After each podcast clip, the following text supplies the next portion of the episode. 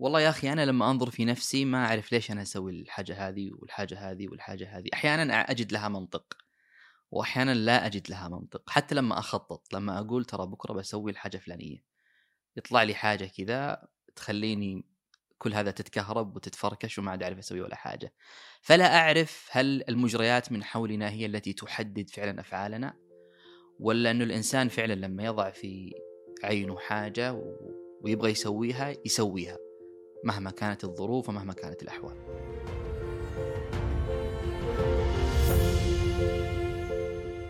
هذا أنا رشاد حسن وهذه أمسية جديدة من أمسياتنا.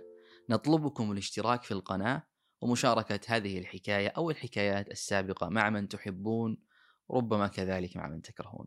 ومن منكم يحب أن يستمع إلى هذه الحكاية أو الحكايات السابقة يجد روابط قنوات مذياع أو الصوتية في الوصف. لكن وأنتم ذاهبون تستمعون إليها أو تشاركونها. بشويش على أصابعكم. أتذكر أني كتبت حاجة قبل فترة ثمة فجوة كبيرة بين ما نقوله وما يفهم منه بين ما نراه وما تجب رؤيته وبين ما نحسه وما نبرهن عليه. وأتذكر أني حتى كتبتها بعد جدل بيني وبين أصحابي وأعني بها بين ما نقوله وما يفهم منه. أحيانا أنت ترى في مزاج الهدوء والطمأنينة والاستقرار والكذا مبسوط يعني. لما تقول كلام معاني كلماتك تختلف عن لما تكون ساخط وغاضب حتى لو قلت نفس الكلام. وأظن هذا يسبب لبس عند المتلقي يعني ما عاد يصير يفهمك ما عاد يصير يعني يستوعبك يستوعب ما تقول. ففعلا الأمزجة إن صحت الكلمة تحدد معاني سياقات الكلام مع الناس. فهذا الذي كنت أقصده يعني ثمة فجوة كبيرة بين ما نقوله وما يفهم منه. لكن قبل أن ننظر إلى هذا القول وإلى معناه بين نفسياتنا كذلك ونحن نقوله. لأن النفسية تحدد معنى القول فبالتالي فعلا اللي معك يفهم يحتاج يفهم ما تقول.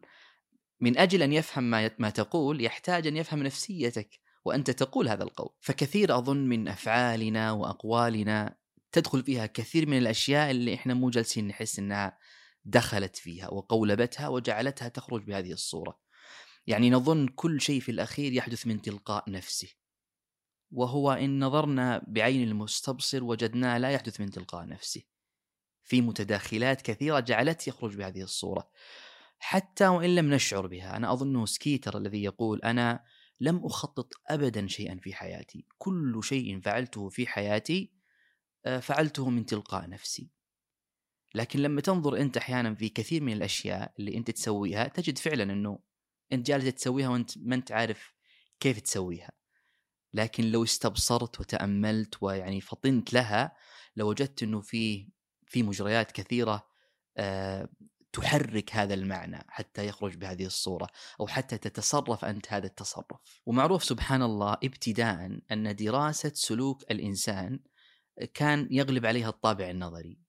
يعني لما يجي يبغى يفسر سلوك إنسان ليش سوى هذا السلوك؟ تجد أنه ينظر. هو سواه لأنه كذا ولأنه كذا.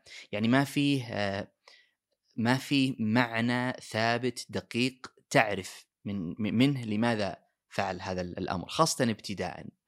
ولما تنظر في نفسك بهذا المعنى في كثير من أفعالك بهذا المعنى تجد إنه في بعض الأفعال قد تجد لها منطق.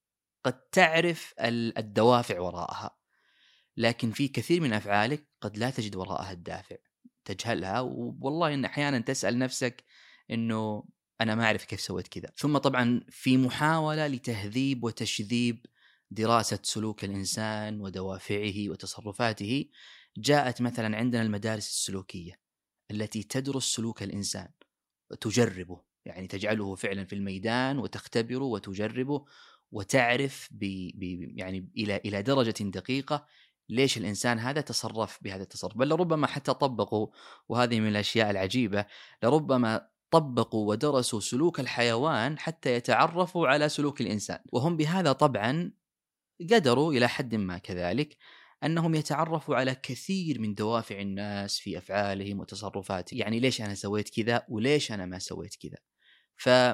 وإن كانت ليست دقيقة لأني أظن أن الإنسان بطبعه خلاق مبدع مبتدع يعني يفاجئك. وهذا طبع سلوكنا يعني. تجد إنه نعم إحنا نعرف إنه البيئة تؤثر علينا تؤثر على أفعالنا أصحابنا ياثرون علينا. في كثير من الأشياء ما نقراه أحيانا يؤثر على على حتى طريقة كلامنا طريقة فعلنا وإلى آخره. لكن تجد إنه خلاقين. في أشياء نسويها عجيبة غريبة. من شدة غرابتها أحيانا ما نستطيع أن نفعلها أمام الناس إلا إذا اقتنصها الناس إذا رأوا أننا فعلنا هذا الأمر. تجي حتى يقول لك غريبة سويت هذه الحاجة يعني.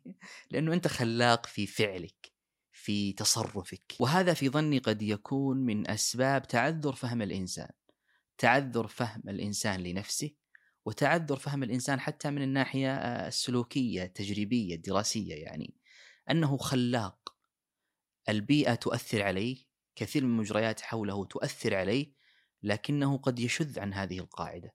قد يتصرف تصرف لا تعرف كيف فعله. وأنا من الأشياء اللي صراحة تشدني كثيرا هي إنه إحنا أحيانا ما نفهم أنفسنا إلا عن طريق الناس. يعني تجد أن تفهم نفسك عند صاحبك. وصاحبك ترى ما يفهم نفسه إلا عندك. مثل ما يقولوا يعني الصاحب مرآة صاحبه أو الإنسان مرآة أخيه.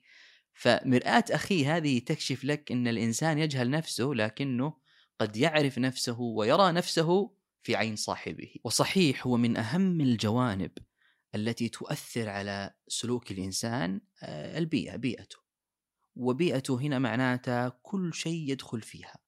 أصحابك قراءاتك أفكارك خرجتك طلعتك مدينتك قريتك كل شيء يدخل في هذه البيئة.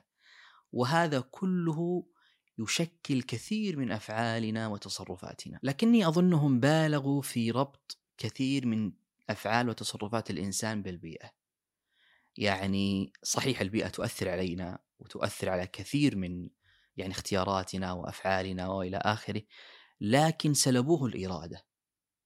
فقالوا مثلا يعني من الأقوال المتنطعة كذلك أنك تستطيع أن تجعل هذا الإنسان أي أي يعني أن أن تقولي مثلا أبغى هذا الإنسان يصبح مثلا آه، معلم. أو أريد هذا الإنسان مثلا يصبح آه، سمي ما شئت.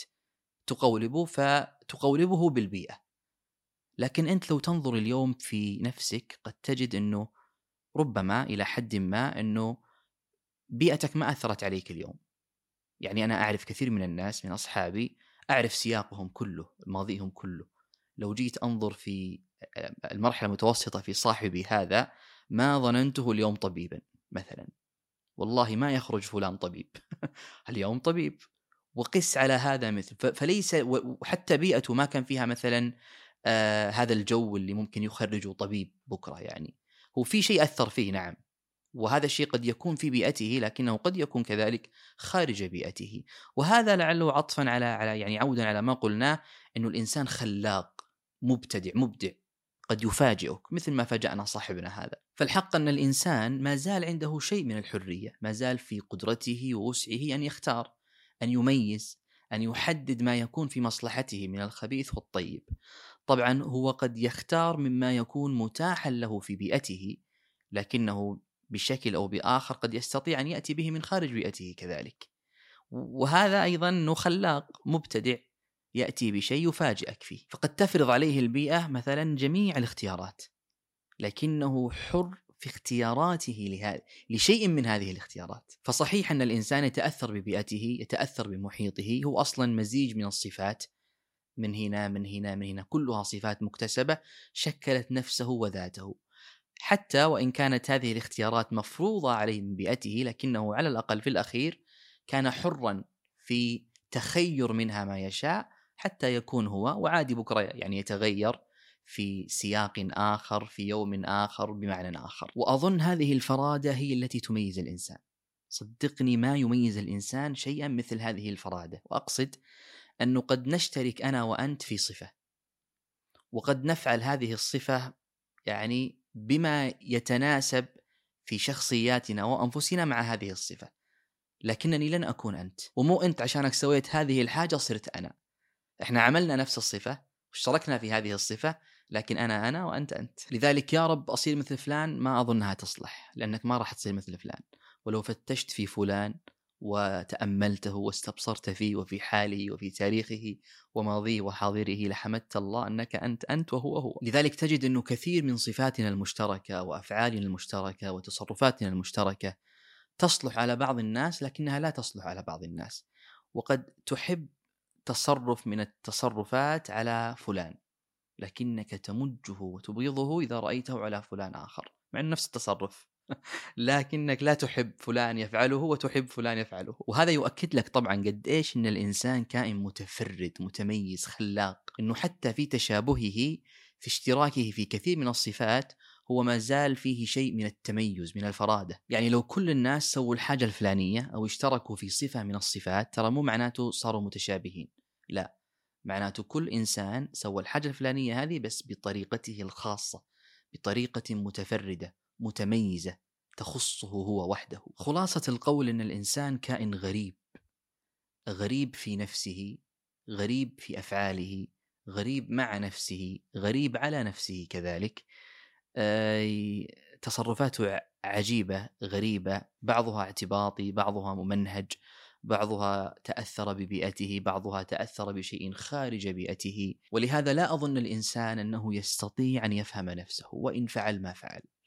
يعني كيف لمن لا يفهم ما يجري في رأسه ما يجري حوله ما يجري في بيئته ما يجري حتى في نفسه أحيانا أن يقول أو يفعل ما يمكن لغيره أن يفهم